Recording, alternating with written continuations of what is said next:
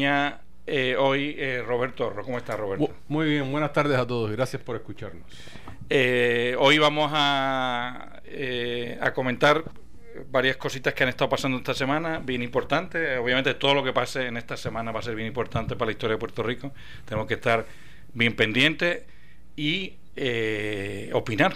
Opinar en las redes para ir llevando al país lo que cada uno piense que es la dirección más acertada, ir pues denunciando lo que pensamos que son errores, etcétera, envolvernos en la en el destino de, de nuestro país. Hoy, por ejemplo, vamos a comentar, la, la, la, semana ha sido bien importante porque hemos tenido pues la vista de quiebra, la primera vista de quiebra, eh, con la eh, jueza recién nombrada para ver el caso de Puerto Rico, eh, la, la, señora Laura Taylor Swain, Vamos a ver una propuesta que está en la legislatura para subir la patente municipal, la patente de volumen de negocio. Vamos a ver la quiebra de Fiedler, de uno de los bufetes más importantes de Puerto Rico, que quebró esta semana. Eh, vamos a hablar de las APP, cómo funcionan, qué futuro tienen, qué, cuáles son las claves de las que han sido exitosas. Las APP son pues una historia de grandes éxitos y de grandes fracasos en el mundo y vamos a ver qué es lo que diferencia las APP que funcionan y las que no funcionan, los países que han de verdad logrado desarrollar sistemas de APP son alianzas público-privadas, eh, o sea, poner al gobierno y, al sector privado a trabajar juntos una, una empresa. Vamos a, hablar sobre eso. El, el SEC sigue investigando la emisión de bonos del 2014, la última que se hizo en Puerto Rico. Eh, a ver si se encuentran. Eh, vamos a hablar de qué está, cómo está el estatus de ese caso, de lo poquito que se puede saber, porque estos casos son confidenciales. Parece que la autoridad de carreteras va a ser otra de las corporaciones que se lleva título 3 eh, próximamente. Ya se llevó Cofina, o sea, se llevó el, gobierno de Puerto Rico, se llevó eh, Cofina. Ahora pareciera que carreteras va, va a ir en esa dirección. Sin embargo, pareciera que la Autoridad de Energía Eléctrica y, y el Banco de Fomento, el Banco Gubernamental de Fomento, pareciera que no van a caer en título 3, o sea que van a lograr un acuerdo eh, eh, voluntario entre bonistas y, entre bonistas y acreedores, eh, perdón, entre bonistas y el gobierno, perdón, entre exactamente entre bonistas y el banco y la autoridad, voluntario. y comentaremos también la, los distintos, o sea, un proyecto de ley que hay ahora mismo para eh, bueno, el reglamento de las APP, para que todos sepamos, todos podemos participar eh, en, ahora mismo en con la nueva ley, el nuevo reglamento.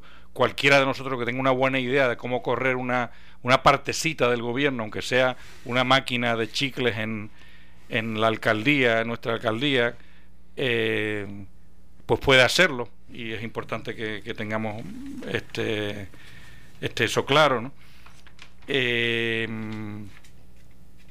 bueno, vamos a ir entonces poco a poco desmenuzando todas estas cosas que, que han pasado en la semana y además más adelante abriremos los micrófonos, que llevamos varias semanas que, que no tocamos base con, con el público y, y, más adelante, cerca de las dos y cuarto, pues abriremos los micrófonos para que ustedes opinen sobre lo que está pasando en la, en la semana. Roberto, te pregunto, ¿qué, qué, ¿Qué es eso de la vista que ha habido esta semana? O sea, ¿en qué ha consistido? ¿Una vista de quién, con qué, en el tribunal? ¿Qué es lo que ha pasado?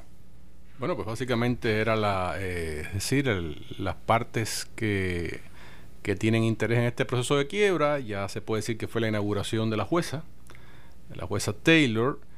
Eh, ella hizo su exposición y de manera positiva, pues, argumentó que dio a entender o expresó claramente su convicción de que Puerto Rico necesita crecer y que el rumbo que tome este curso legal pues tiene que tener en cuenta que si no hay crecimiento pues todo el mundo se va a ver afectado. Y también pues... O sea, eso quiere decir, eh, perdona que te interrumpa, lo que me estás queriendo decir es que la jueza se ha pronunciado que no va a ser simplemente una cobradora de dinero para repartir el dinero, el poquito dinero que haya entre unos y otros, sino que viene a dejar a Puerto Rico caminando. Bueno, es que la jueza, yo, yo creo que la, sobre todo la jueza lo que entiende, que es algo clave, es que en realidad una, una acción eh, desbalanceada hacia un lado, hacia el lado de los, de los acreedores, pues lo que va a traer como consecuencia es que nadie pueda cobrar. Es decir, la jueza está la, jueza está consciente que hace falta, yo creo que la visión de la jueza es que hacen falta unos equilibrios.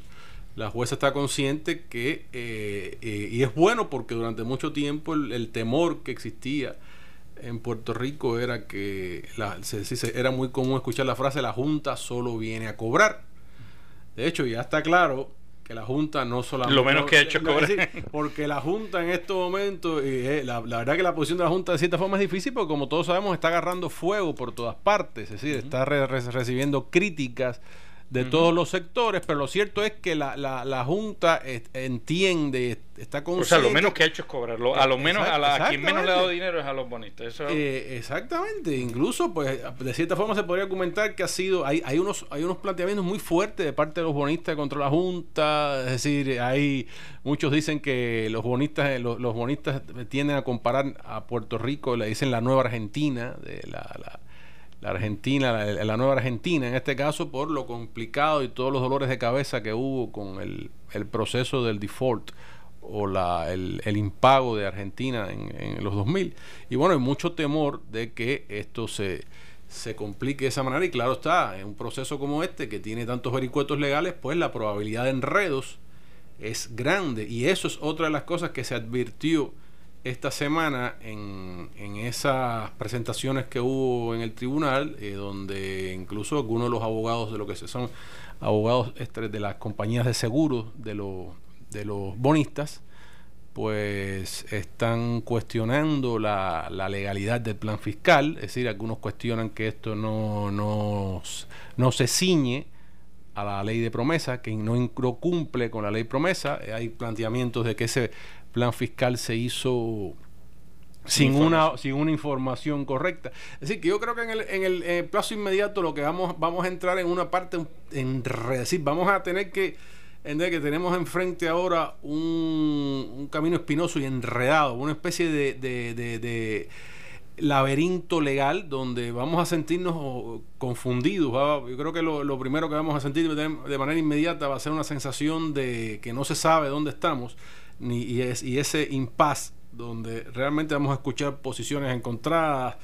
Pero es parte de todo este proceso. yo, yo, como que tengo la opinión, no sé como, como la, que, la que tú tengas con respecto a esto, pero yo lo que pienso es que lo que pase dentro de esa sala realmente solo va a ser de interés para los bonistas y para AFAF, o sea, para la ciencia fiscalizadora del gobierno, que tiene solo ahora está hablando de que tiene 900 millones de pesos para repartir y se van a repartir allí dentro. Pero el grueso del plan fiscal, que es lo importante, según yo, la lectura que yo he hecho de la jueza y de lo que está pasando, el grueso, lo que a nosotros nos tiene que importar, que son de los 5.500 millones que es el plan fiscal. O sea, que tenemos que conseguir 5.500 millones. Ya le hemos separado 900 a los bonistas. Eran 780 antes, ahora Elías Sánchez está hablando de 900, 890, 900 millones de pesos. Ya le hemos separado 900 para los bonistas. Eh, nos quedan eh, 3.600 millones, 4.000 millones de pesos, 4.000 millones de pesos eh, que tenemos que conseguir a base de ajustes, de, de impuestos, de ajustes en el gobierno, ajustes en los municipios, etcétera lo importante para nosotros, lo que pase fuera de Alza, los otros 4.500 millones de pesos que tenemos que acabar de conseguir reestructurando el gobierno, reestructurando los municipios, etcétera. Entonces yo no sería partidario, digo nosotros sí porque este es el DNA de nuestro programa, vamos a estar mirando lo que está pasando en la Junta, una cuestión técnica, etcétera, pero yo quiero que el pueblo tenga claro que lo importante es el plan fiscal fuera de los mil millones que se van a repartir para los bonistas, cómo se van a ir, si van a ir a Cofina antes o a, las obligaciones generales antes, etcétera. Pero está bien, pero eso no es tan importante. Eso al final eso va a quedar contenido, sobre todo con las el espíritu con el que yo creo que viene la señora Swain, va a quedar contenido a cómo repartir los 900 millones de pesos que hay para los bonistas, que quizás los acaben subiendo a 1.200 millones, lo que sea, porque entiendo que si les debes 2.700, pues pagarles solo 900 es un poquito fuerte, un 30%, etcétera. Eh, quizá lo acaben subiendo un poquitito, pero está bien. Pero lo importante es decir, ¿va a subir la patente de negocio o no? Eso es súper importante. La reforma laboral, lo que se ha hecho hasta ahora es bien poquitito y bien eh, parcializado y bien con los pies eh, de verdad no podemos mejorar, o sea, no podemos todavía hacer más para incentivar, para empezar incentivando el trabajo, o sea, incentivar que la gente trabaje. No se puede hacer más con la reforma laboral para incentivar que la gente trabaje. Eh, no podemos mejorar nuestros sistemas de retiro, o sea, la forma en la que la gente se retira. Y yo entonces quiero aprovechar para traer aquí, para pasar a, este tema, aunque luego vamos a seguir volviendo sobre la Junta, pero vamos a ver un ejemplo de lo que es el problema de tener mal diseñado un plan de retiro. Eh, eh, este, que es la quiebra del bufete más prestigioso que ha tenido Puerto Rico por año. El bufete de Fiedler, González y Rodríguez, que esta semana se ha ido a la quiebra, se cerró. Y quiero que me ayudes en esto, Roberto. Esa quiebra no tiene que ver, el bufete Fiedler, González y Rodríguez no ha quebrado porque las condiciones económicas de Puerto Rico estén mal. Bueno. El bufete Fiedler, González y Rodríguez ha quebrado porque nunca pudo cambiar su plan de pensiones de un defined benefit que lo tenía a un defined contribution. Y voy a explicar ahora lo que esto significa en palabras no técnicas eh, para que la gente entienda, porque ese mismo problema es el que ha llevado el, el tema de tener un plan de pensiones defined benefit en vez de defined contribution es lo que ha llevado al mundo, es lo que llevó a la crisis del 2008. La mayoría de los sistemas de retiro del mundo son defined benefit. Y eso ha probado ser, el Seguro Social de Estados Unidos es defined benefit. los planes de retiro del gobierno de Puerto Rico hasta el año 2000 eran defined benefit. Es decir, que tú, Roberto no está de acuerdo conmigo, Roberto Roba es, decir, funciona más bien con Pay As You Go System. No, no, pero Pay As You Go, ok. Eh, es el, problema de que no hay un trust eh, es otro problema. El concepto, o sea, eh, a ti cuando tú cualificas para el retiro social, para el seguro social, el seguro social te promete una cantidad de dinero. Pero bueno, vamos, vamos a, definir primero qué es defined benefit y qué es defined contribution para que entendamos, y entonces entender la quiebra de Philip González y Rodríguez, para que esto nos sirva para entender por qué el gobierno de Puerto Rico tiene la oportunidad ahora que tiene de reformar sus sistemas de pensiones antes de que le acaben arrodillando como arrodillaron a File González y Rodríguez, el bufete de gente más inteligente, gente súper que sabe de planes de retiro, etcétera, y ellos mismos en casa del herrero, cuchillo de palo. Ellos mismos no pudieron y acabaron, y ellos lo sabían, ellos llevaban cinco años donde sabían que lo que les estaba eh, arrodillando era que no podían cambiar su plan de retiro. Vamos a, vamos a empezar definiendo lo que es un defined benefit y lo que es un defined contribution como las dos filosofías que hay para los planes de retiro para que de verdad, o sea, para que entendamos la, las consecuencias de esto. ¿Qué es un plan de retiro defined benefit o DB? ¿Qué es un plan de retiro defined benefit? Un plan de retiro defined benefit es cuando el patrono le promete al empleado una cantidad fija de dinero en sus años de retiro. Independientemente del curso. Independientemente de cómo estén los activos. exactamente. Si esos activos rinden o no, si los mercados suben o bajan, el empleado le dice: Yo te voy a pagar a ti el 70% de lo que tú ganaste los tres últimos años de tu vida. Eso es defined benefit. Yo te voy a, yo defino un beneficio. A ti te voy a pagar el 80%, te voy a pagar 1.700 dólares mensuales, te lo voy a enviar por tu casa hasta que te mueras. Es un plan de retiro defined benefit. Y uno dice, bueno, ¿y, qué otra forma hay de hacer planes de retiro? Esa es la única que uno conoce, uno podría pensar. No, pues la otra forma que hay de hacer plan de retiro es defined contribution. Defined contribution o contribución definida, lo que significa es, yo patrono, te voy a depositar en una cuenta a tu nombre el 6% de todo lo que tú te ganes todos los meses. Y tú vas a depositar el otro 6%. Yo me comprometo a eso. Yo voy a depositar el 6%, tú el 6%, o bueno, las proporciones podrían variar. Eh, y cuando tú te retires, en esa cuenta que está tu nombre, va a haber 260 mil pesos. Pues lo que yo voy a hacer es darte a ti los 260 mil pesos o comprarte una anualidad, es decir, o ir a una compañía de seguro y que ella se comprometa hasta que tú, con 260 mil pesos, a pagarte una cantidad X hasta que tú te mueras. Pero va a depender de cómo hayan ido los mercados hasta ese momento. Por eso, es decir, que ya dijiste un punto, es decir, eh, el problema de la contribución del, del beneficio definido es que es, es imposible, es un riesgo que cae enteramente sobre el patrón, la persona que paga.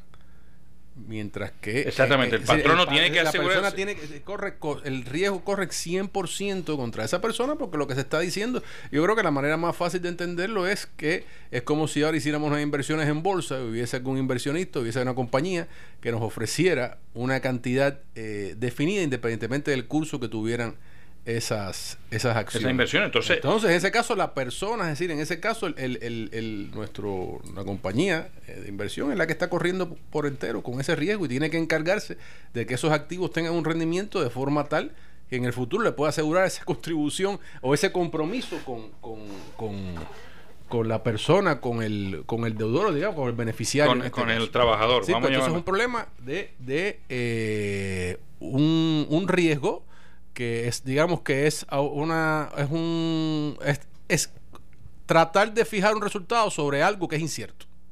Para ponerlo de la manera más, más sencilla. Estamos fijando un resultado sobre un camino que no sabemos exactamente dónde nos va a llevar. Digo, nadie sabe el futuro, ese riesgo existe, lo que yo entiendo. pero si estamos fijando, sí, en el momento, pues te lo estoy diciendo, nadie sabe, todo el riesgo existe, pero si fijamos ese beneficio, pues entonces estamos por una parte fijando, estamos estableciendo un compromiso fijo con algo que es variable, cuando realmente en lo que nutriría ese compromiso, el pago de ese compromiso es un camino incierto que no sabe, no, no es imposible. Y se crean, y se crean, lo importante de los defined benefits es que se crean déficits actuariales. ¿Qué es déficit actuarial? Cuando en un pote hay menos dinero del que haría falta para pagarle a todo el mundo lo que, lo que tú te comprometiste a pagarle. Porque te tú te comprometiste a cada empleado tuyo a darle el 80, el 70% de su, de su sueldo hasta que se muera.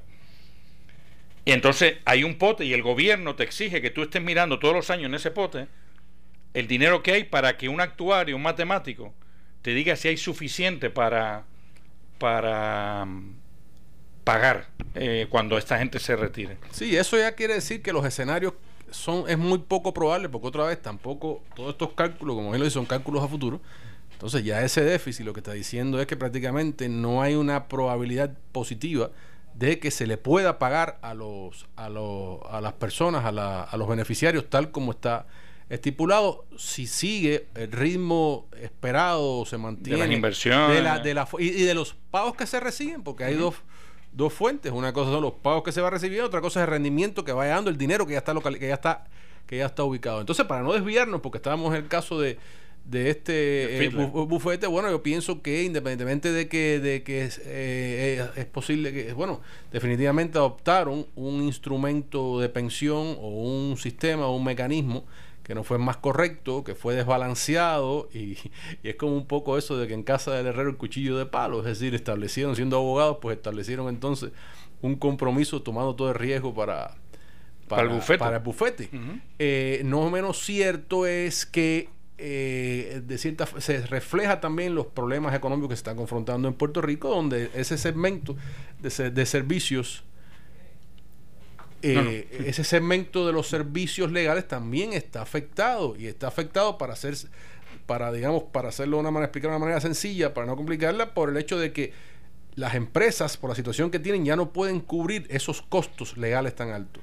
Entonces, Muchos de los bufetes están afectados, están confrontando el problema de que hay un incentivo por parte de, hay un incentivo a la creación de abogados más pequeños que pueden liberarle al, a los clientes el costo tan alto de un bufete y a su vez pues entonces cobrar ellos un poquito más de lo que estaban cuando estaban en, el bufete. O sea, yo, yo estoy que hay unas tendencias también que, que no... Por eso, por eso no es la crisis de Puerto Rico. O sea, eso que tú estás diciendo también es simplemente que el modelo de negocio de los abogados, que es yo decido cuántas horas tú necesitas y tú me las pagas, eso ya está pasando. Es como lo de los médicos que bueno, pasó. Lo que pasa es que cuando en tiempos de bonanza, eso también parece, es parte de la irracionalidad, la, la, humana de la economía.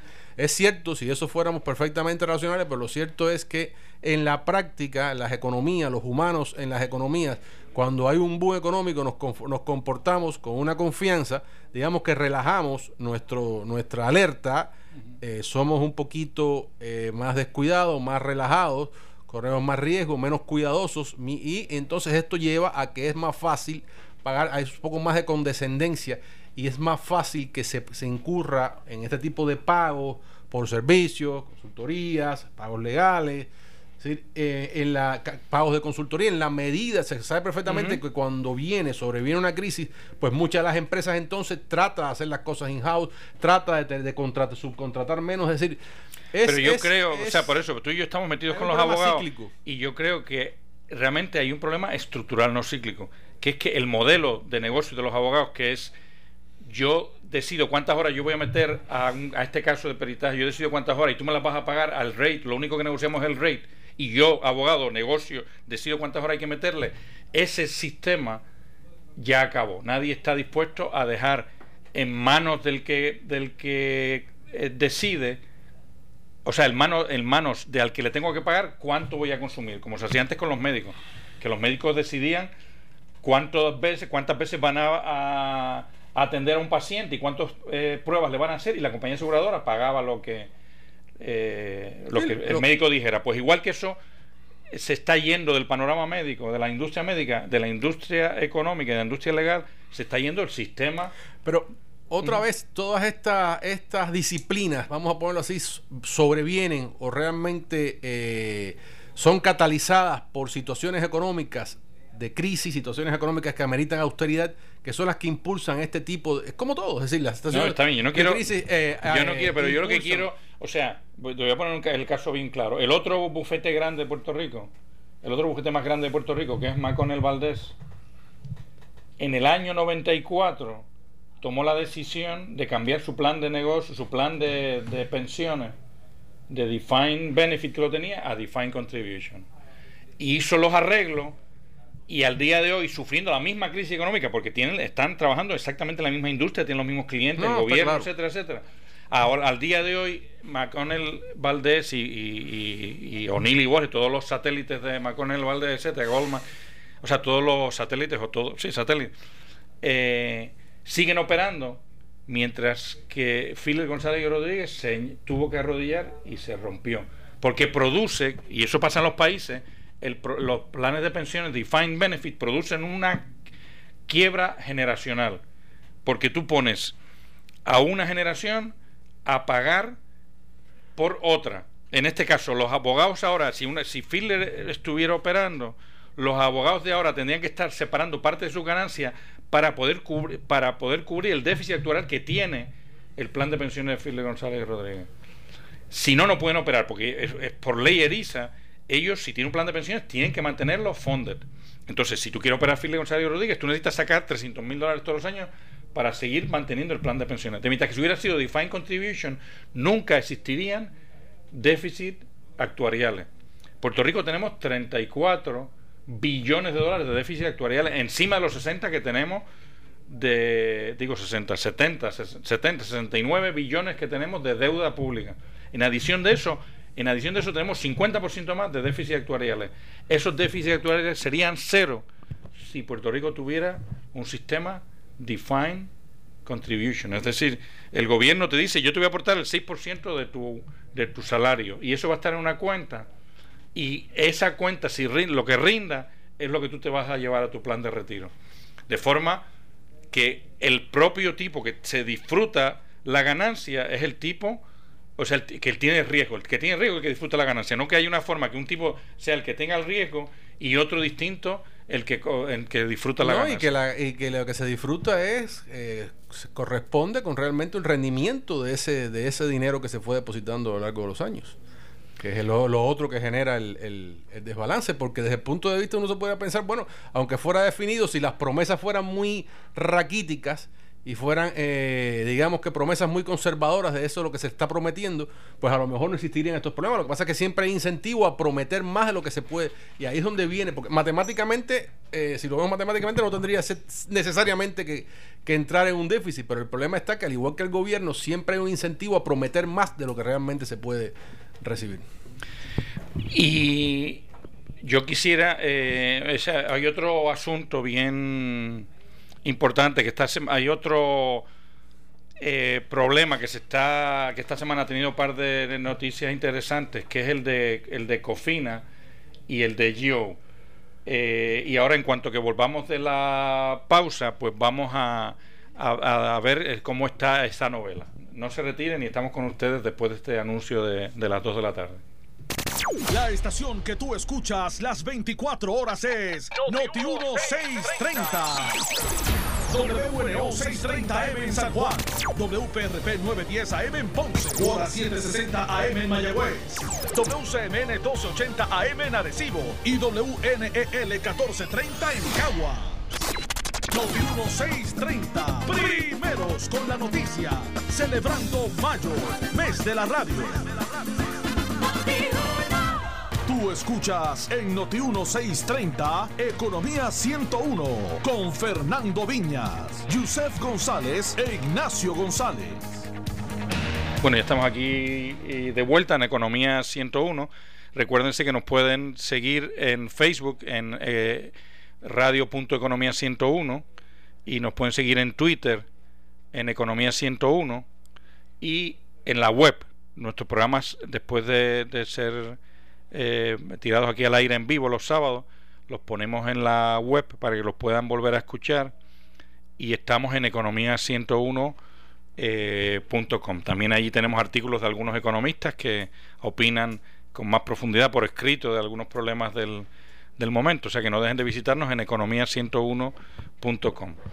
Em, entonces tenemos la saga de Cofina versus Geo eh, COFINA son unos bonos que se pagan con el IBU y los GOs o los General Obligation son unos bonos que se pagan con el fondo general, que es donde va el dinero de todas las contribuciones de nosotros y de las empresas. Va a un fondo del gobierno, se llama el Fondo General, y de ahí se pagan unos bonos que se llaman los GO, que es la mayoría de la deuda, no sé si la mayoría, sí, la mayoría, en valor, en, como mayoría relativa de toda la deuda de Puerto Rico están los GO, y una deuda bastante eh, grande está en eh, Cofina. Y tienen una pelea los bonistas de Cofina y de los eh, obligaciones generales, tienen una pelea bien fuerte sobre a quién se le debe de, de pagar primero, si a los de Fondo de Obligaciones Generales y a los de, o a los de Cofina. Los de Obligaciones Generales se apoyan en un dato bien sencillo, que es que la Constitución de Puerto Rico dice que lo primero que el gobierno tiene que pagar siempre son los bonos emitidos contra el Fondo General. Eh, y, a, eso se puede usar, eh, eh, pero por otro lado dice que además no se puede coger más deuda de la que se pueda pagar con el 15% de los ingresos del gobierno. Los de Cofina se apoyan en, uno, en otro decisión, otro apoyo legal bien sencillo también, que es que la ley que creó Cofina eh, dijo que lo que tenga algo, eh, que los fondos que del IBU no van a estar disponibles para el Estado, no van a ir al Fondo General. Y entonces ellos dicen, mira, o sea, tú tienes tu fondo general para tus pagos, le dicen a los de GIO y los de Cofina. Nosotros tenemos nuestro fondo del IBU, nuestro fondo de Cofina, el fondo de, ¿cómo se llama?, de interés apremiante, el nombre que se le puso al fondo, y cada uno tiene sus fondos para que le paguen sus bonos. A ti que te paguen con el fondo general. los de los de eh, Cofina, los de Gio están incluso diciendo que Cofina es ilegal, o sea que no se podría haber emitido porque se pasó el, requisito de los 15%. Lo importante de esto, o sea, digo, para mí lo que yo quiero dejar claro es que esta pelea entre Cofina y Joe es farándula económica. Es decir, aquí no está el futuro del país entre Cofina y Joe. Esto es un problema de, de distribución de unos bonistas entre ellos peleando y, y si va a ser ilegal, etcétera, porque con el tema de la ilegalidad de la deuda que está promovida por, por los fondos de la gente de fondos generales, nosotros podemos entrar en angustia. O sea, nosotros podemos pensar que esto es como Ecuador, cuando encontró ilegales algunos bonos, algunas emisiones de bonos, porque se habían usado esos dinero para otras cosas que no tienen que eso en Puerto Rico no tiene nada que ver. La ilegalidad de la deuda, la posible ilegalidad de la deuda es que se haya violado, que se haya cogido más deuda de la cuenta. Y, y eso yo creo que no está ni en hecho. Es cierto, el gobierno se ha, cogido más deuda de la cuenta, por eso estamos donde estamos. Eh, o sea que esa ilegalidad para mí no es, en, vamos, no nos tiene que inquietar lo más mínimo. Toda la ilegalidad de Puerto Rico, es decir, estamos, tenemos más deuda de la cuenta y eso realmente, la realidad de eso es que es más un problema de moralidad que de legalidad. Es decir, hasta qué punto, eso lo tiene cualquier papá. Es decir, ¿puedo pasar la tarjeta por aquí ahora para resolver este problema? ¿Puedo darle un tarjetazo? ¿Voy a cargar más mis tarjetas? Eh, ¿Cómo yo voy a pagar esto? Eh, ¿Qué ajuste yo voy a tener que hacer más adelante? ¿Qué cosas no vamos a poder pagar porque yo estoy cargando esto a la tarjeta. Es un problema diario que lo tienen todas las personas, todos ustedes lo tienen. ¿Hasta qué punto yo puedo endeudarme? Y el gobierno de Puerto Rico pues, tuvo ese problema y tomó sus decisiones y tenemos realmente más que nada un problema legal y no pensemos ahora que esto de Cofina, si la deuda fue ilegal, la deuda de Cofina, etcétera. No, o sea, tengamos claro, esto es farándula, esto es un chisme, un chisme, o sea, farándula económica. Aquí lo aquí lo analizamos porque esto es nuestro arroz y habichuela, o sea, nosotros nos pasamos, pues nosotros vivimos, Roberto Orro, yo, los analistas que vienen aquí a Economía 101, vivimos en medio de esa farándula, los héroes de Cofina y los, y los villanos de Cofina son nuestros héroes y nuestros villanos, pero sigue siendo chisme, sigue siendo farándula económica. Roberto. Bueno, exacto, lo que, lo que estás planteando es que independientemente de la decisión que se tome, eso no va a tener o va a tener una repercusión o va a cambiar realmente de por sí esa decisión el curso económico, el curso de manera general en que se trate esta relación economía y deuda en Puerto Rico, porque eh, lo que se lo que estaría en juego sería de un dinero que ya existe, vamos a ponerlo así, cómo ese dinero se redistribuiría entre un entre un grupo de un, un grupo de bonistas, es decir, esto no va a crear ni lo dicho de otra forma, esto, esta decisión que se tome no va a crear ni más deuda ni tampoco va a crear más recursos. Es decir, ni nos va a aliviar ni nos va a complicar más. Eh, Entonces, dentro de ese chisme, de esa lo que pasa ese laberinto legal, que, que, como dije, lo que, sí yo creo que hay que estar preparado en el sentido de que en, en primera instancia, en teoría, no debe causarnos problemas si eh, estos laberintos legales a los que nos vamos a enfrentar, si tienen unos costos ocultos en términos de, manejo de, la forma en que, en que generan unos, unos costos sociales de, administración y de confusión, que es algo inédito para, para nosotros. Y vamos a estar precisamente en este entramado legal, en este laberinto legal, de manera inmediata durante los próximos, meses. Eh, y nosotros lo estaremos viendo acá. Próximos años y en realidad más que, aunque no debe causarlo, sí va, sí va a crear un efecto siempre como que de confusión social. psicológica, etcétera. Y entonces vamos a entrar a la farándula. O sea, ¿qué pasó en la farándula esta semana? Bueno, la jueza decidió meter a Cofina eh, con los GOs en la misma en el mismo pote para verlo a juntar ese caso pero la misma jueza dice mira esto es una cuestión administrativa yo no estoy resolviendo el caso de si tiene prioridad COFINA o tiene prioridad GO, que al final lo va a tener que resolver ella, porque es una cuestión como completamente arbitraria, porque los dos tienen argumentos legales y, económicos, los dos tienen argumentos por su lado y lado. Nosotros como economistas, pues, no, tenemos nada que decir, sino es decir, mira, que los abogados, es decir, que un juez decida ahora si ese mecanismo de, que se inventó de COFINA para, no para poder seguir emitiendo deuda, pues realmente, ¿quién debe de pagar por el tema de que se, se le fue la mano? Si debe de pagar este los, bonistas de Cofina, que de buena fe se creyeron todas las cartas y todos los eh, este, secretarios de justicia que dijeron que eso era legal, o si den de pagar, ¿quién va a pagar? Vamos a traer aquí de vuelta a, Aníbal Acevedo Vilao, a Sila o a Pedro Rosselló, vamos a meterlos a la cárcel. ¿Usted cree que esa sería la solución? Cuando yo realmente, posiblemente ninguno de ellos tres sepa realmente en qué consiste, eh, porque son cuestiones técnicas que, que un gobernador no realmente no tiene que dejarse llevar por sus ayudantes, etcétera. Eh, o sea que, que, que la jueza decir, mira, voy a juntar los casos para verlos juntos, pero no significa eh, que de verdad vaya a, poner los dos, eh, Cofina y yo, al mismo nivel y vaya a repartir. O sea, todavía no voy a decidir. y entonces salió Elías Sánchez, estamos en la, en la, en la farándula, la sesión de farándula de esta semana Salió Elías Sánchez, representante del gobierno en la Junta, diciendo, miren, eh, lo importante aquí es que lo que hay para los bonistas es 900 millones de pesos. Ya eso es lo que estamos diciendo, que desde el punto de vista macroeconómico lo que impactaría sería si ese 900 se elevan a 1200, si se elevan a Exactamente, eso. eso es lo que tendría un impacto. Que ya, ya, es ya es una pequeña subidita, porque en el plan fiscal dice 780, ya está diciendo que hay disponible 900. Yo reconozco que a mí los 780 que, que el plan fiscal decía que se paraba para pagar los bonistas me parecía realmente, era solo un 25% del pago eh, debido de lo que se debía pagar este año 2017-18 era solo el 25% de lo que se debía, que me parecía un poquito exagerado. Ya lo van subiendo, ya estamos cerca del 30%.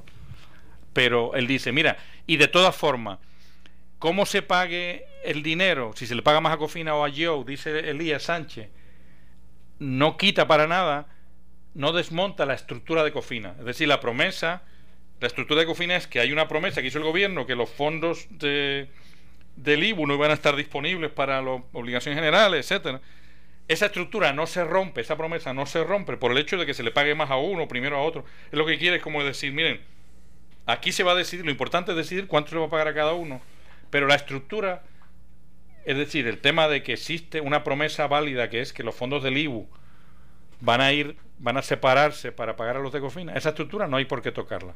Él está, eh, también es como quitando, cooling down, la, o vamos, watering down, o sea, eh, diluyendo la polémica, decir, mire, no, eso no tiene... Y entonces también dentro de la farándula, porque sigue siendo lo mismo, quién va a título 3 y quién va a título 6 es pura farándula, porque a nosotros no nos tiene que importar, porque son mecanismos para bregar con los bonistas.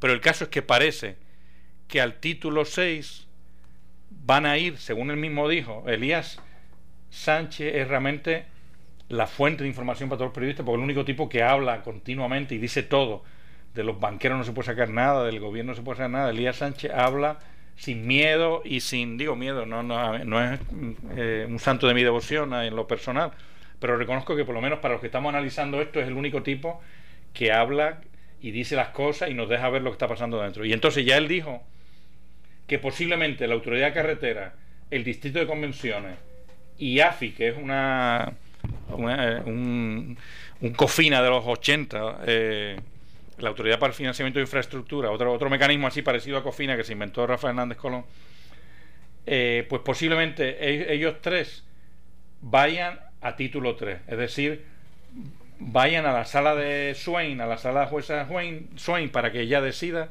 cuánto se le va a pagar. Y sin embargo piensa, Elías Sánchez piensa que la autoridad de acueductos y la UPR posiblemente vayan por título 6. Es decir, posiblemente lleguen a negociaciones antes, que eso es bien importante porque reafirma lo que aquí hemos dicho siempre, que la Universidad de Puerto Rico no tiene problemas con sus bonos.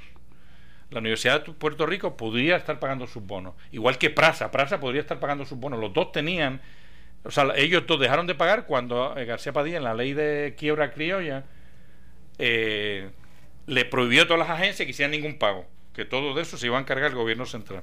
Pues ahí UPR y Prasa dejaron, y Autoridad de Acueducto dejaron de pagar. Pero lo cierto es que tienen dinero y posiblemente lleguen a, y lo dijo Elías Sánchez, no es simplemente que lo digamos nosotros aquí en nuestro programa, posiblemente lleguen a acuerdos fuera de la Corte, es decir, eh, eh, trabajen a través del título 6 en vez de a través del título 3. Entonces la jueza, dentro de la farándula, la jueza también parece que dijo que va a seguir teniendo vistas de aquí a diciembre, excepto en el mes de julio. Puerto Rico en el mes de julio parece que ya le han dicho que no se mueve nadie y entonces ella va a tener eh, vistas ahora todo junio y luego agosto, septiembre, noviembre y diciembre. Y dejó clara que ni, nada, ninguna decisión se va a tomar aquí. Digo, eh, estas son, cuando a mí se, eh, se usan estas palabras gordas, yo soy medio alérgico, no se va a tomar ninguna decisión que cause daño a la ciudadanía. Es una palabra así súper gorda, pero en el espíritu de lo que yo leí de sus declaraciones, yo creo que ella está clara, y al igual que la Junta, que realmente aquí no tiene sentido hacer ningún arreglo financiero que dañe la economía. Eso sería matar la gallina de los huevos de oro. Bueno, ya por sí, ya toda esta situación siempre es un... Eh, siempre estamos ahora estamos en presencia de un proceso de austeridad, guste o no, que para muchos es cuestionado, pero lo cierto es que nos estamos entrando, digamos, en una que, que hace tiempo que ya viene Puerto Rico, porque eso hay que entenderlo también. Sí, no es que este proceso de austeridad va a empezar ahora en este año fiscal, en este año fiscal 2018, 2017-2018 o año fiscal 2018. Y es importante recordarle a, los a los radioyentes que en Puerto Rico, por ejemplo, se han perdido ya en los últimos 10 años 70 mil empleos en el sector público. Es decir, que venimos en un, venimos en un proceso en un proceso de ajuste, venimos en un proceso de, eh, reducción de personal, de gasto público. No es algo que va a empezar ahora, lo que pasa es que eh, eh, se avecina, digamos que unos cortes o unos recortes, unas reducciones de gastos adicionales que, y ahora entrando en los números que sí nos competen como economistas, que anticipan una recesión que otra vez empieza incluso a ser un poco más elevada de los, eh, las recesiones de los periodos, eh, digamos, de finales de los entre 2006 y 2009, 2010, que fueron un poco más de 3% en algunos casos. Es muy probable, creo que incluso las mismas... Que son recesiones fuertes, más de 3% son recesiones fuertes. los mismos estimados que han hecho ustedes en estudios técnicos eh, ya lo ponen por encima o en la vecindad de 4% y eso realmente es un golpe fuerte no, no se trata, no vamos a tener esta situación, esta, esta situación realmente depresiva, caótica, dramática, tan radical de una caída real de 10-12%, porque esos fueron unos estimados que se hicieron básicamente bajo un escenario de pago de toda la deuda con todo el principal, que no es el que va a ocurrir, ya sabemos que no se va y además que era imposible. Era como un escenario que se hizo para demostrar precisamente que era imposible. Exactamente, era un ejercicio que nadie puede, nadie, porque nadie puede aceptar, es decir, que ese pago completo de principal llevaba un día la economía a unos niveles, a una depresión tan fuerte que realmente la, la ponía en una situación caótica de total incertidumbre. Bueno, vamos a ir a una pausa, pero a la vuelta me gustaría, me gustaría que nos llamaran aquí a Economía 101 al 758-7230, 758-7230 y comenten sus opiniones sobre lo que está pasando con la deuda de Puerto Rico, con la jueza eh, Taylor Swain, eh, para, para que compartan con nosotros su, su visión de lo que, a ver si coincidimos en su visión de lo que está pasando en este país. 758-7230 después de esta pausa.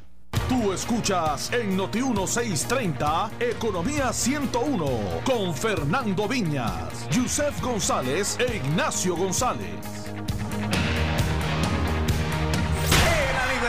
De la salsa 2017. Domingo 25 de junio, desde las 11 de la mañana en el estadio Paquito Montaner. Presentado por Silver Key Light, Chinchorro en mano. Dedicado a Ismael Miranda. Y en Tarima, Larry Harlow e Ismael Miranda. Gilberto Santa Rosa y Víctor Manuel se unen para rendir tributo a Cheo Feliciano. El rey de la salsa romántica, Rey Ruiz. La agrupación dominicana más pega en el planeta. Chiquito el líder de la nueva salsa urbana. Pirulo y la tribu. NG2 y en clave. De la nueva cepa de la salsa. Wilito Otero. Rolf Sánchez. Típica 73. Con Adalberto Santiago y Boletos a la venta en tiqueterapr.com. Y en las tiendas Valija Gitana alrededor de la isla. Aniversario de la salsa 2017. Presentado por Silver Key Chinchorro en mano. Si quieres un Hyundai con las mejores ofertas, te está esperando en Hyundai de Caparra. Te buscamos el interés más bajo en el mercado. Y si tienes aprobación de cooperativa, te la honramos. Te aseguramos que tendrás la mejor oferta al adquirir tu Hyundai. Y son unidades nuevecitas. Si tienes problemas de crédito, nosotros te ayudamos. Decisión de crédito inmediata. Más detalles en el 787-523-3400. Te esperamos en Hyundai de Caparra, en la número 2, casi frente a Casa Febus. Esta es una historia sobre la culebrilla. La culebrilla me empezó por la espalda. Tenía una franja como de 4 pulgadas de ancho, con ronchas que llegaban hasta el frente. Y el dolor que me causaba era terrible. No quería que nadie me rozara y me causara más dolor del que sentía. Si tuviste varicelas, el virus de la culebrilla ya está dentro de ti. Una de cada tres personas tendrá culebrilla durante su vida. Lo que quería era quedarme quieto y esperar que pasara. Habla con tu profesional de la salud, auspiciado por Merck. Peace. Vivir con una enfermedad crónica como la artritis reumatoide puede ser abrumador. Se estima que en Puerto Rico aproximadamente 40.000 personas tienen artritis reumatoide, una condición inflamatoria crónica de las articulaciones que si no se trata a tiempo y adecuadamente puede incapacitar al paciente. Y para que aprendas más sobre las enfermedades reumáticas, síntomas, prevención temprana y tratamientos, este domingo 21 de mayo contamos con la presencia de los expertos de la Asociación de Reumatólogos de Puerto Rico en enfermedades reumáticas, entre el dolor y la esperanza. Programa especial con Luz Nereida Vélez desde la Convención Anual de Reumatólogos en el Winham Río Mar este domingo a las 10 y 30 de la mañana por Noti 1630. Auspicia Advi.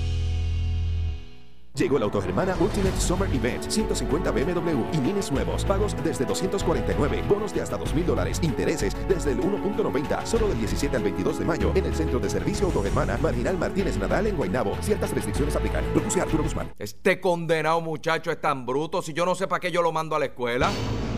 ¿Qué mal les va? Cuando los insultas los maltratas. En los hogares donde hay situaciones de tensión, los niños y las niñas son las principales víctimas de violencia y maltrato emocional. No los insultes, respétalos, evalúa tus acciones y busca ayuda, porque cuando los tratas mal, los maltratas. Escape 787-287-6161.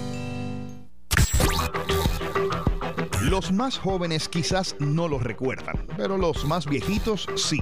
El quinqué. Hola, yo soy Otto Oppenheimer. Hay una compañía que ha decidido reinventar el quinqué. 96 horas de uso para un quinqué que utiliza diodos emisores de luz o LEDs. Es igualito que el quinqué tradicional que utilizaban nuestros abuelos, pero este usa diodos emisores de luz. Recuerde que me puede seguir en las redes sociales como Otto Tecnología. La empresaria artesana de 12 años Andrea de Soaps Andrea te invita a que te inscribas en el campamento artesanal creativo que inicia el 29 de mayo al 23 de junio en las facilidades del Colegio Puertorriqueño de Niñas en Guaynabo. Y los niños que quieran convertirse en artesanos, estaremos haciendo la primera feria artesanal de niños, apadrinados por Soaps Andrea y artesanos. Quedan pocos espacios. Llama ahora mismo al 787 643 1801.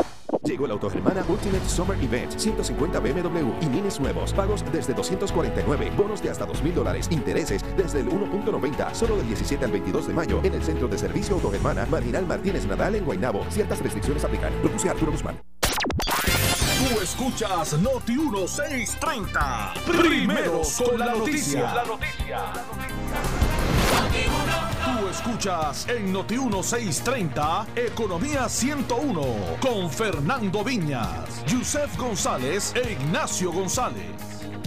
Sí, bueno, bienvenido de nuevo a su programa de Economía 101. Vamos a abrir un momentito las líneas para que ustedes puedan comentar sobre lo que está pasando esta semana. Eh, nos pueden llamar al 758-7230, 758-7230. Eh, buenas tardes, está en Economía 101. Buenas tardes. Adelante. Muy bien, adelante. En primer momento, en el caso, felicitarlo por el programa. Yo no llamo nunca a situaciones porque un comentario de mi persona. Hay muchos por ahí que te ponen una, una, una cantaleta y te en, en el micrófono y están no entendiendo nada de lo que hacen usted descansado, uno habla de pero y explicaron, explicaron, en parte que fue explicó algo sobre la forma de pagar a los empleados que se están obligando al mismo gobierno a tener que pagar sin tener dinero. Eso fue un caso que yo no entendí. Y a mí me pasó eso con una compañía que yo trabajaba estuvo pagando por cinco años, pero me lo había advertido. Después de cinco años para cobrar tus necesitamos. Yo pasé por eso ya y me, me cumplieron. Yo se lo entendí y una cosa muy buena explicado. Quizás muchas personas que no oigan este programa, que lo es una pena que le, estamos escuchando súper mal, le estamos escuchando súper mal, es una pena porque se ve que es una, un planteamiento interesante. Si nos puede volver a llamar, a ver si con la, en la otra línea le tenemos... Ok, hablamos. Eh, buenas tardes, bienvenido a Economía 101, adelante. Buenas tardes, Luis Rodríguez de Bayamón. Adelante. Eh, para preguntarle, que la autoridad de carretera se va a la quiebra, ¿verdad? Sí. Entonces, ¿qué pasó con las tres cruditas que impusieron eh, hace un, de un año o dos? Que fueron tres cruditas que eran para pagar la deuda de la autoridad carretera. Muchas gracias. Buenas tardes, digo, gracias, gracias a usted, exactamente. Tiene una, un planteamiento interesante, tres impuestos especiales para la autoridad de carretera.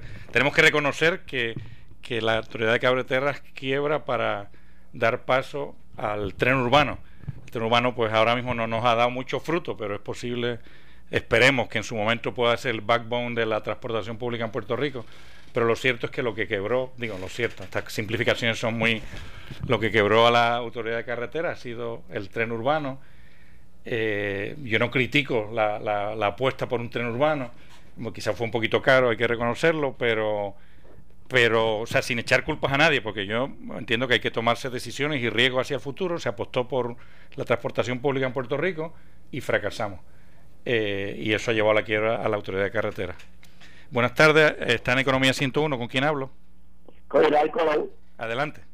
Es que estaba hablando primero. ¿Perdón? Es que este, celular, mira, yo estoy felicitando por el por que viste, que se expresa de forma, de forma que tiene. Y un comentario ahora lo que yo en otras acciones es que tengan un pregunta, yo entiendo lo que se enseña al pueblo ustedes están diciendo los problemas que, que, que, tiene Puerto Rico y eso es muy bueno. Quiero felicitar por eso. Ya, ya se hablé que por ponerle por ustedes los Muchas gracias. nada, gracias, pero no le no le puedo reaccionar porque no le no le estamos entendiendo. Eh, tenemos problemas con la calidad de las llamadas, por lo menos aquí dentro de la cabina. Yo tengo la impresión a veces que en la emisora, porque en, la, en el control, por ejemplo, se oyen mejor las personas que llaman, pero aquí en la cabina, con las bocinitas que tenemos, se oye muy mal y, y, y, de verdad que pido perdón porque no yo no he logrado entender y no puedo reaccionar. Pero gracias por la llamada. Bien. Eh, gracias por llamar a Economía 101. Adelante. Sí, muy buenas tardes. Le habla el señor Ortega. Adelante, señor. Mire, mi mayor preocupación es quién va a tener la fuerza, la voluntad de reconstruir la Puerto Rico, porque las malas condiciones en que estamos y que hay personeros en los gobiernos que no quieren darse cuenta, porque si ahora mismo vamos a tener la, la juez que es la que va a repartir el bacalao, como se dice por ahí, pero ¿dónde van a quedar los suplidores, los que brindan servicio al gobierno? Y a los cuales el gobierno le debe dinero. No van a tener este, los suplidores como los de la gasolina para nuestras patrullas, sí. la, los ingenieros que le dan servicio en aire acondicionado, sí. o sea, y los doctores que le deben. Y también he escuchado que los que han llevado estos eh, pleitos eh, grandes eh, en la isla como educación especial que, que realmente representan a una eh, población vulnerable. Y yo creo que esos son los que van a sufrir porque si siguen con este esta movida que realmente no le quieren hablar con transparencia y claridad al pueblo pues yo creo que vamos a seguir sufriendo las consecuencias Estupendo, muchas gracias. muchas gracias, Yo sí tengo, es verdad, eh, bueno, bueno por traer el punto, eh, con respecto a los suplidores del gobierno. Eh, en teoría, en un, juez, en un juicio de quiebra, en una quiebra normal, los últimos en ser pagados son los suplidores, la gente que no tiene una deuda asegurada. Y un suplidor no tiene deuda asegurada, simplemente una palabra que se le dio. Pero la jueza, una de las cosas que ha dicho bueno, eh, o más que nada, una de las interpretaciones que ha dado Elías Sánchez sobre la jueza es que la jueza está reconociendo que esto no es un caso de quiebra estándar de título 7, ni título 9, ni título, digo, capítulo 7, capítulo 9, capítulo 11, ni capítulo 13, por supuesto. Que esto no es una quiebra estándar, que es única. Y mi opinión, y yo creo que Elías Sánchez está apuntando en esa dirección, es que precisamente por no ser una quiebra estándar, sino que tenemos que dejar un país caminando, no es como una empresa que se puede contemplar en liquidarla, nosotros no podemos liquidar a Puerto Rico, nadie lo va a liquidar, pues los suplidores tienen que ser pagados, posiblemente antes que mucha gente con, con, con deuda eh, garantizada. Y eso ha salido, parece ser que en esa dirección vamos.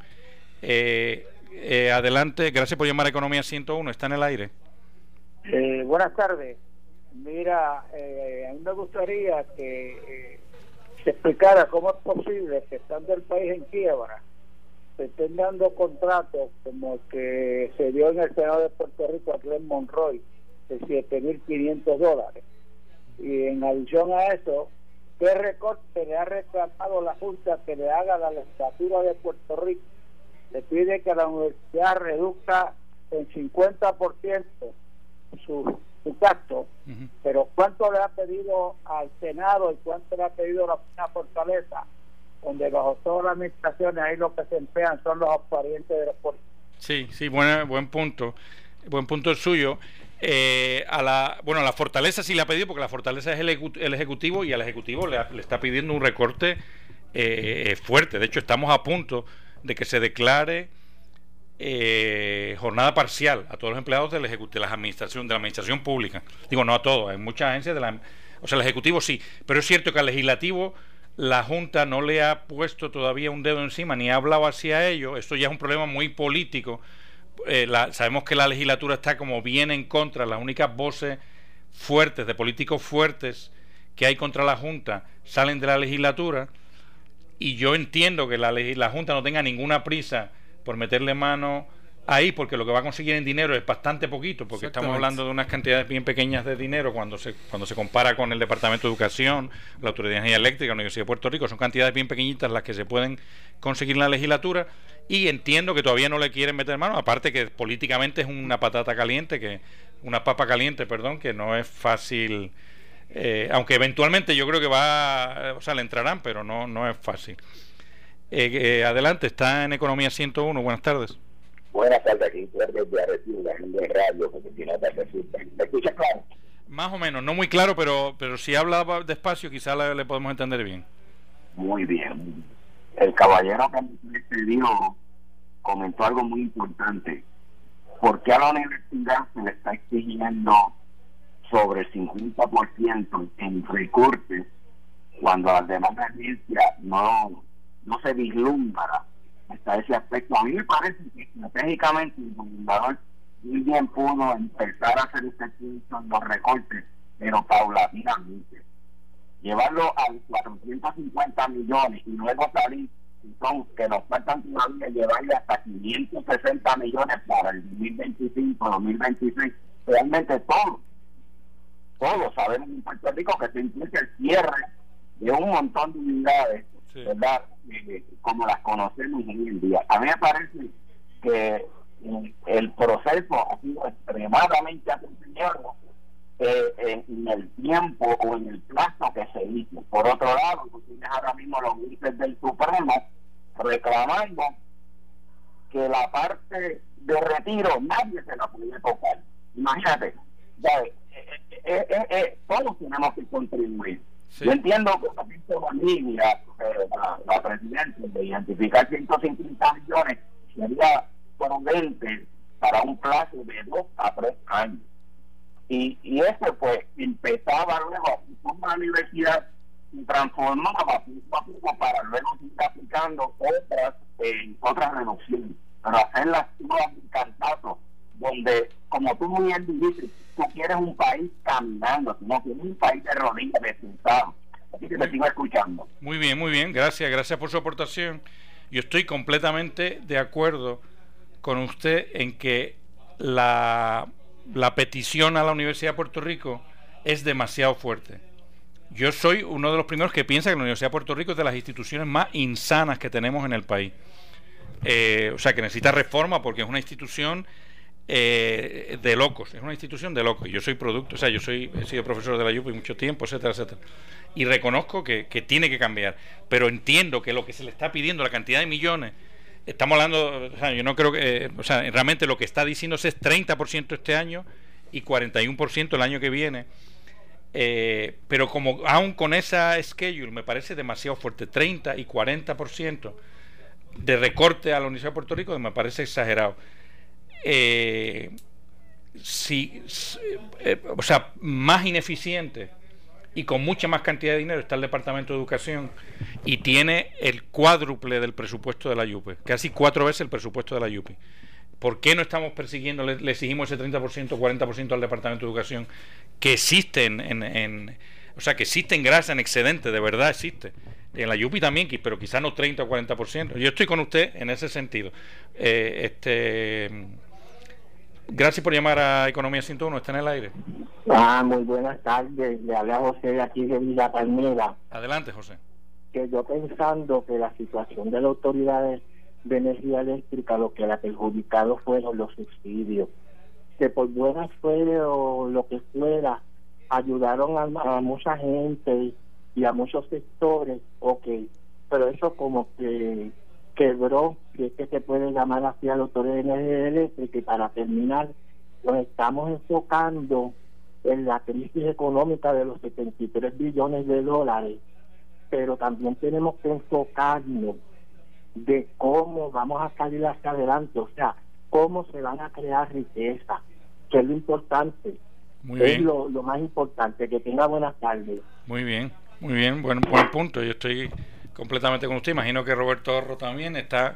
Bueno, precisamente esa es la parte de la que no se ha hablado mucho. Ayer, eh, curiosamente, hubo una, una conferencia de un grupo de economistas y profesores universitarios en la UMED, en la Universidad Metropolitana en Cumbay, donde estuvieron exponiendo sus ideas y algunas propuestas sobre cómo atacar el asunto del del desarrollo económico de Puerto Rico, porque lo, cierto en este caso es que Puerto Rico necesita paralelamente a esta a este ajuste, a esta austeridad que es inevitable, necesita empezar a crear, necesita montarse de nuevo en la senda del, del desarrollo y no se ve, hasta ahora realmente no se ve porque no, no tenemos esos mecanismos automáticos que hay, por ejemplo, en otros países de América Latina que cuando caen en crisis, por ejemplo, cuando caen en crisis, caen en crisis de sus monedas, ok, tienen, sufren mucho, quiebran los bancos, quiebran las empresas, pero esa competitividad de la moneda, como se devalúa tanto, les permite entonces empezar a incrementar lo que exportan y así empiezan otra vez a,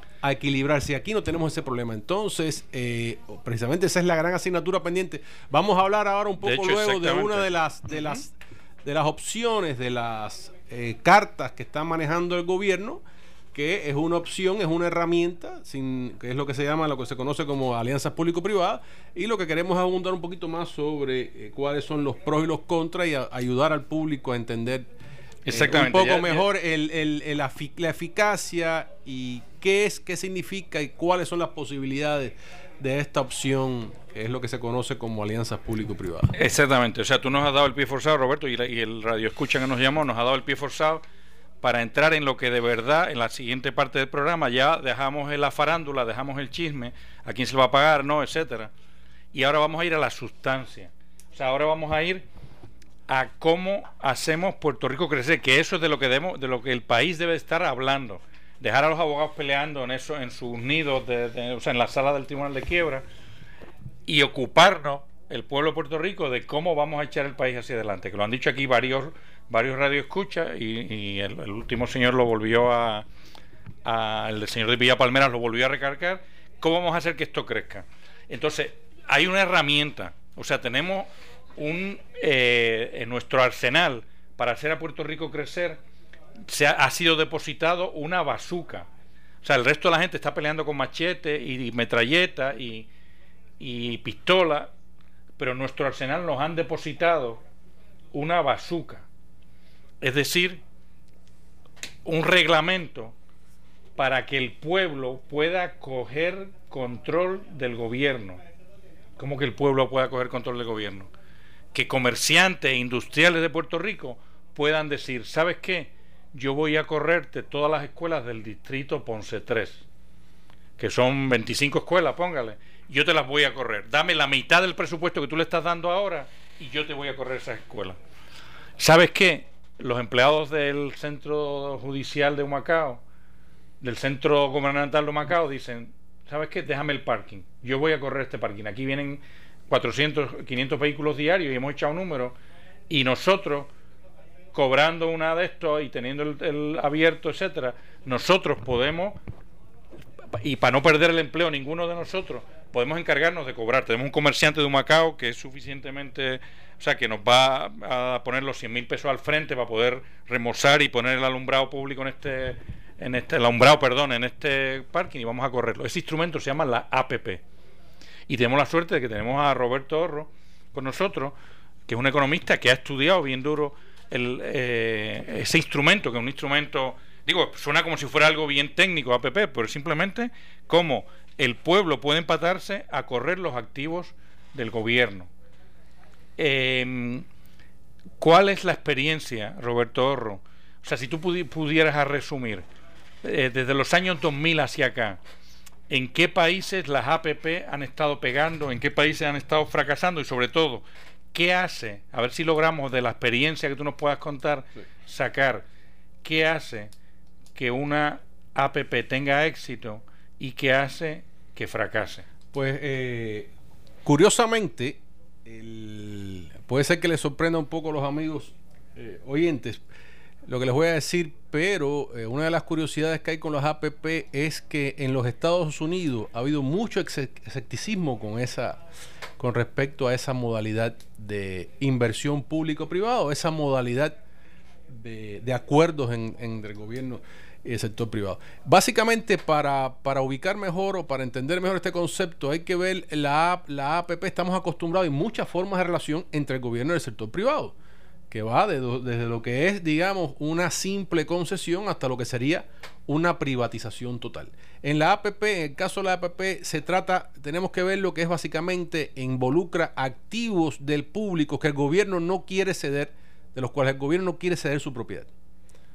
No quiere ceder su propiedad y por lo general lo que se hace es que cuando se requiere una inversión en uno de esos espacios físicos que pertenecen legalmente, al gobierno, pues entonces se llega a este tipo de acuerdo. ¿Hay alguna APP en Puerto Rico? Sí, eh, eh, eh, sabemos que es, es la del. Bueno, en realidad, podríamos decir que el, Moscoso fue el, el, pionero, porque es, es, una modalidad que se ajusta muy bien o se encaja muy bien dentro de lo que es el, este tipo de concepto. la idea es ¿Alguna otra Y, el aeropuerto, que es realmente el caso más sonado.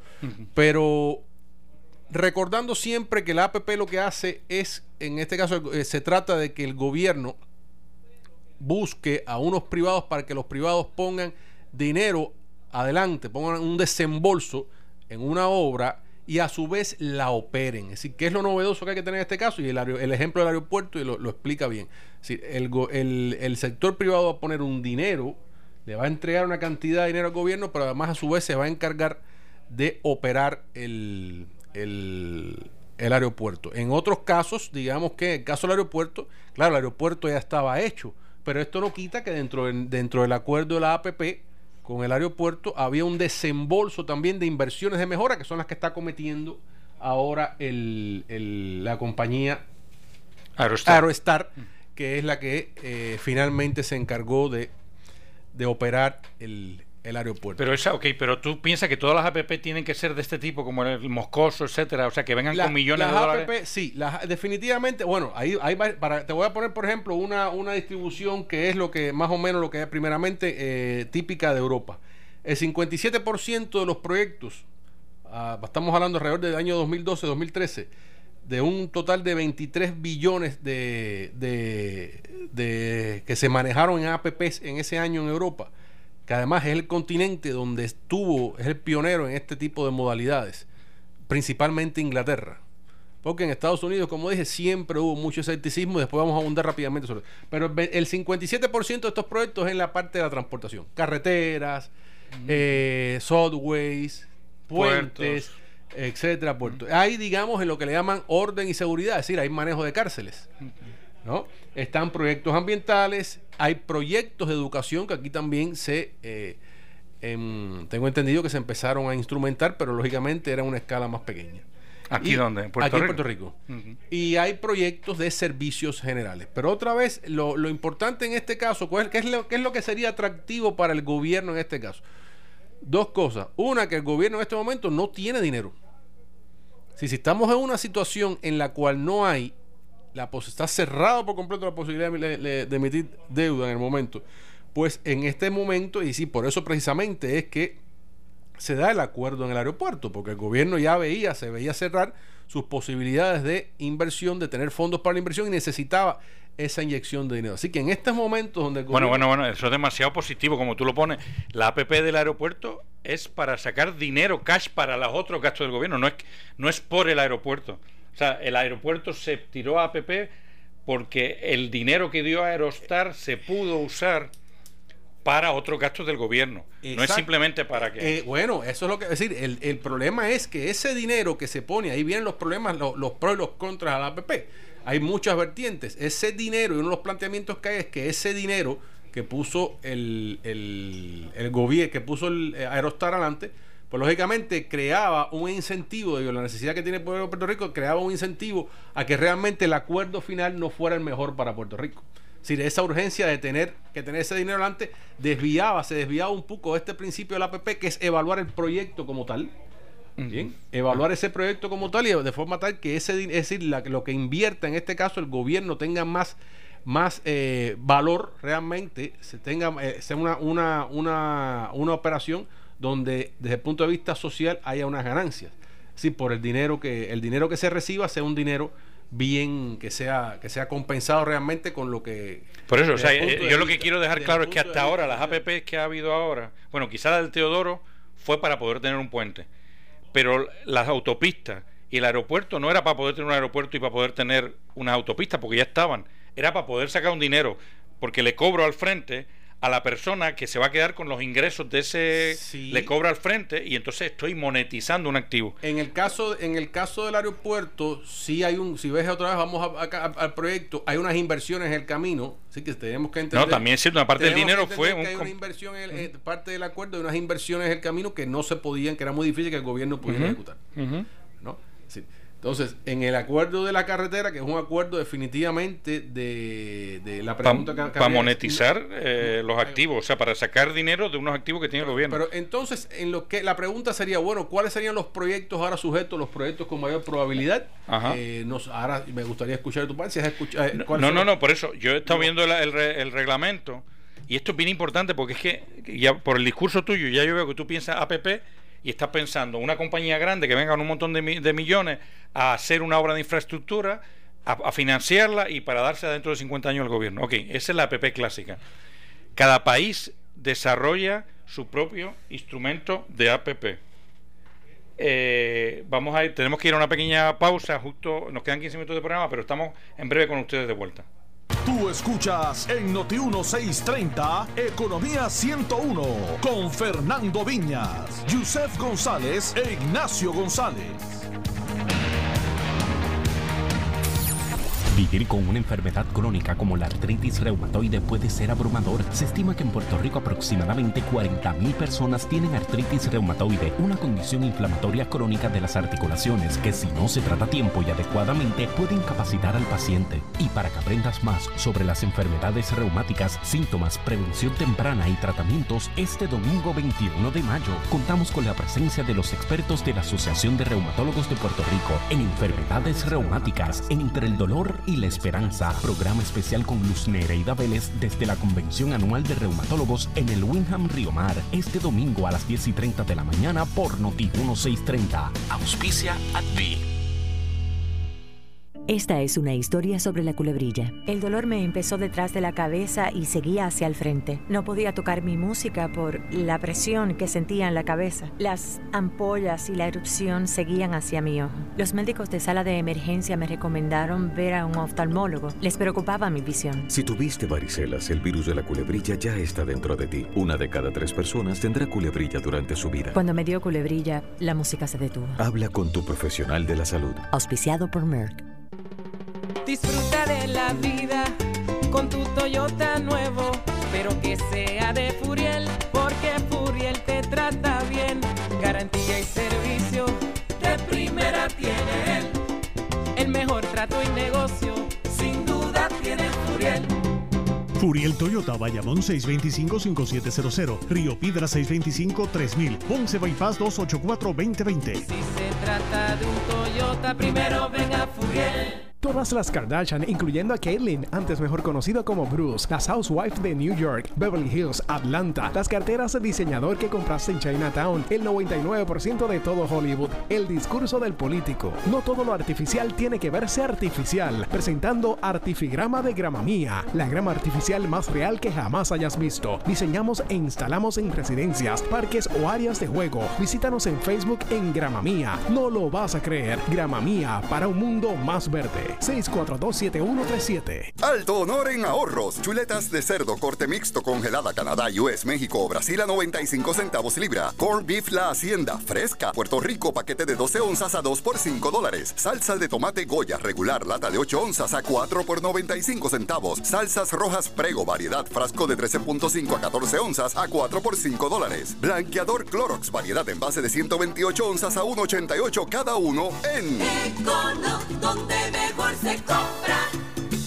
No te pierdas este domingo de 9 a 10 y 30 de la mañana el programa Medicina Alternativa con Ernesto Herger, director de la Clínica de Medicina Alternativa. Tenemos temas de salud, prevención, entrevistas, opiniones y preguntas del público. No te lo pierdas todos los domingos de 9 a 10 y 30 de la mañana el programa Medicina Alternativa con Ernesto Herger, director de la Clínica de Medicina Alternativa 751-7799 751-7799 751-7799 Llegó la Autogermana Ultimate Summer Event, 150 BMW y minis nuevos, pagos desde 249, bonos de hasta 2.000 dólares, intereses desde el 1.90, solo del 17 al 22 de mayo, en el Centro de Servicio Autogermana, Marginal Martínez Nadal en Guaynabo. Ciertas restricciones aplican. Produce Arturo Guzmán. No sé por qué mi hijo preferiría destruirse con el alcohol. Me parte el corazón. No entiendo por qué le sucede esto. Mi terapeuta me recomendó grupos de familia Alanon. No quería ir a Alanon, pero me alegra haber ido. ¿La bebida de alguien le causa dolor? Le sorprendería lo que podría aprender de personas como usted en un grupo de familia Alanon. Llame al 1-888-4-Alanon o vaya a alanon.org. Este es mi hospital y el de todos los niños de Puerto Rico. A veces también es mi casa. Con tu donativo de 10 dólares al mes contribuyes a que nuestros niños pacientes de cáncer reciban el mejor tratamiento aquí en la isla, cerca de su familia y de su hogar, sin importar sus recursos económicos. Tu donativo se queda 100% en Puerto Rico. Conviértete en un capitán de nuestros niños. Entra a fundacioncap.org y haz tu donativo hoy. ¿Qué necesitamos para echar nuestro país hacia adelante? Bueno, entre otras cosas, ganas de trabajar, como estos estudiantes de la Universidad del Turabo que han diseñado una máquina de cortar grama. Esta máquina de cortar grama se controla a través del celular con una aplicación. Utilizaron un camión viejo de juguete y crearon este artefacto que elimina una de las tareas más tediosas, recortar grama. Yo soy Otto Oppenheimer y me puedes seguir y obtener más información a través de Otto Tecnología en las redes sociales. Llegó la Autogermana Ultimate Summer Event, 150 BMW y minis nuevos, pagos desde 249, bonos de hasta 2.000 dólares, intereses desde el 1.90, solo del 17 al 22 de mayo, en el Centro de Servicio Autogermana, Marginal Martínez Nadal en Guaynabo. Ciertas restricciones aplican. Produce Arturo Guzmán. Tú escuchas en Noti 1630 Economía 101 con Fernando Viñas, Yusef González e Ignacio González. Bueno, estamos ya en nuestra en nuestro segmento final de, de la del programa de hoy de Economía 101. Eh, les habla Bobby López y estamos hablando eh, con el economista Roberto Horro de las APP eh, y yo estaba em, atacando ahí su visión tan de APP como de para proyectos de infraestructura o proyectos donde los inversionistas vienen al frente con un dinero que el gobierno no tiene. Eso es la clásica APP. Pero yo quiero enfatizar, Roberto, y público en general, que Puerto Rico, con el reglamento, con la ley de APP y el reglamento que salió la semana pasada, anterior, de las APP, tiene algo inaudito en sus manos. Y seríamos unos tontos como pueblo si dejamos pasar esta oportunidad. ¿Qué es lo que tiene de inaudito? Que las APP las puede iniciar las personas privadas. Es decir, no hay que esperar a que el gobierno diga necesito eh, alguien que me corra esto.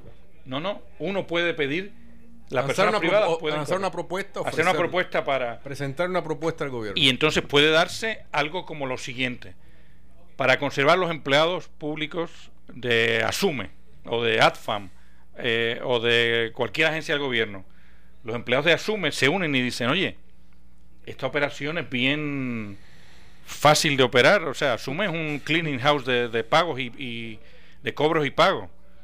Eh, esto lo podemos operar nosotros y lo podemos operar si el gobierno nos diera a nosotros la mitad de lo que le cuesta ahora a la agencia, nosotros podíamos operarla, podíamos tener mejores negocios con los...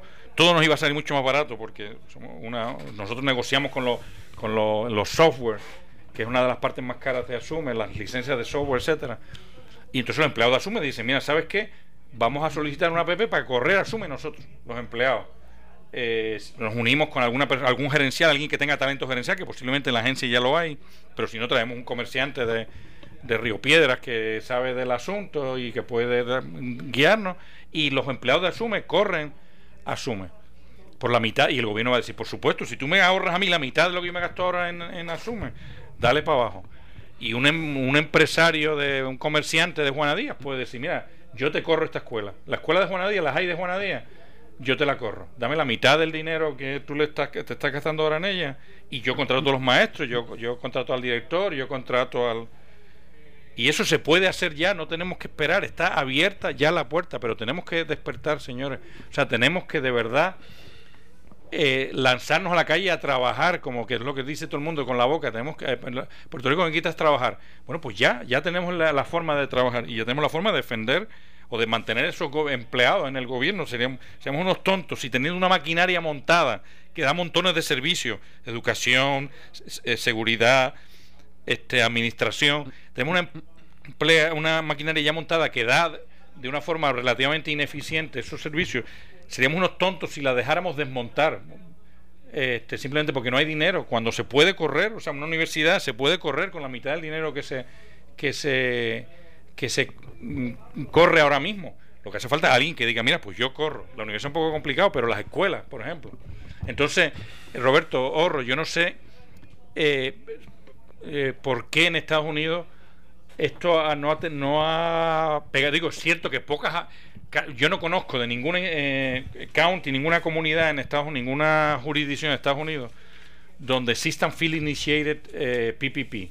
Eh, Public Private Partnership. Sí, sí los ha habido y de hecho se pone como ejemplo, por ejemplo, la, la carretera de Indiana fue un proyecto de, también con el peaje, fue un proyecto de 3.8 billones, lo que le llaman el North Tarrant Express en Texas de 2 billones, el corredor I-595 en la Florida, que fue un proyecto de 1.8 billones. Es decir, que sí lo ha habido, pero por ejemplo, para que tengan una idea, en, entre, en la parte de infraestructura en, en en, Estados Unidos, en ese periodo entre el, 90 y el 2006, la, el volumen de las APP era prácticamente la quinta parte de, de los proyectos en Inglaterra. Y una de las razones del escepticismo precisamente tiene que ver, eh, se, se, puso de manifiesto en el, en el fracaso de la APP del Metro de Londres, que fue un proyecto que en la segunda mitad de los 2000 el gobierno de la ciudad estableció con una empresa, con un consorcio privado para asegurar lo que era la rehabilitación y la operación del Metro de Londres. Sin embargo, en el 2010 el gobierno, por eh, lo mal que trabajó aquel consorcio, pues tuvo que retomar el control de ese activo. Y ahí es donde definitivamente siempre ha habido ese celo, porque a su vez, si algo está claro, y así lo dicen los,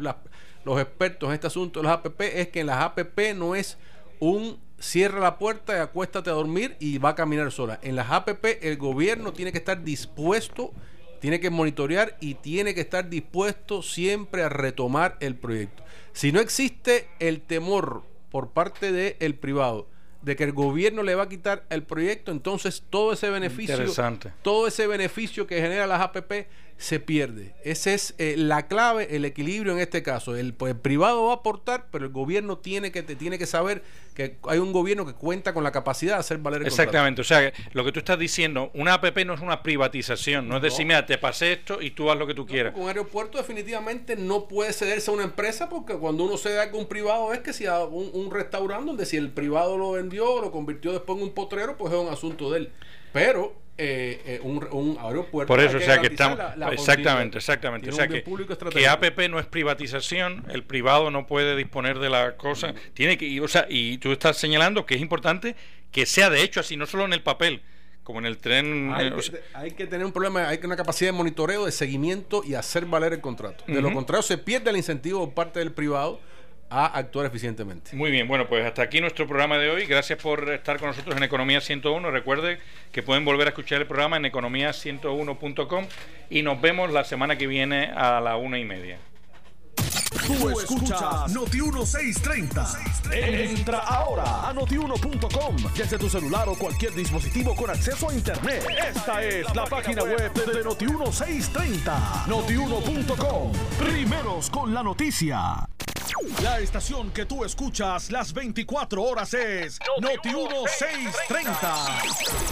WNO 630M en San Juan.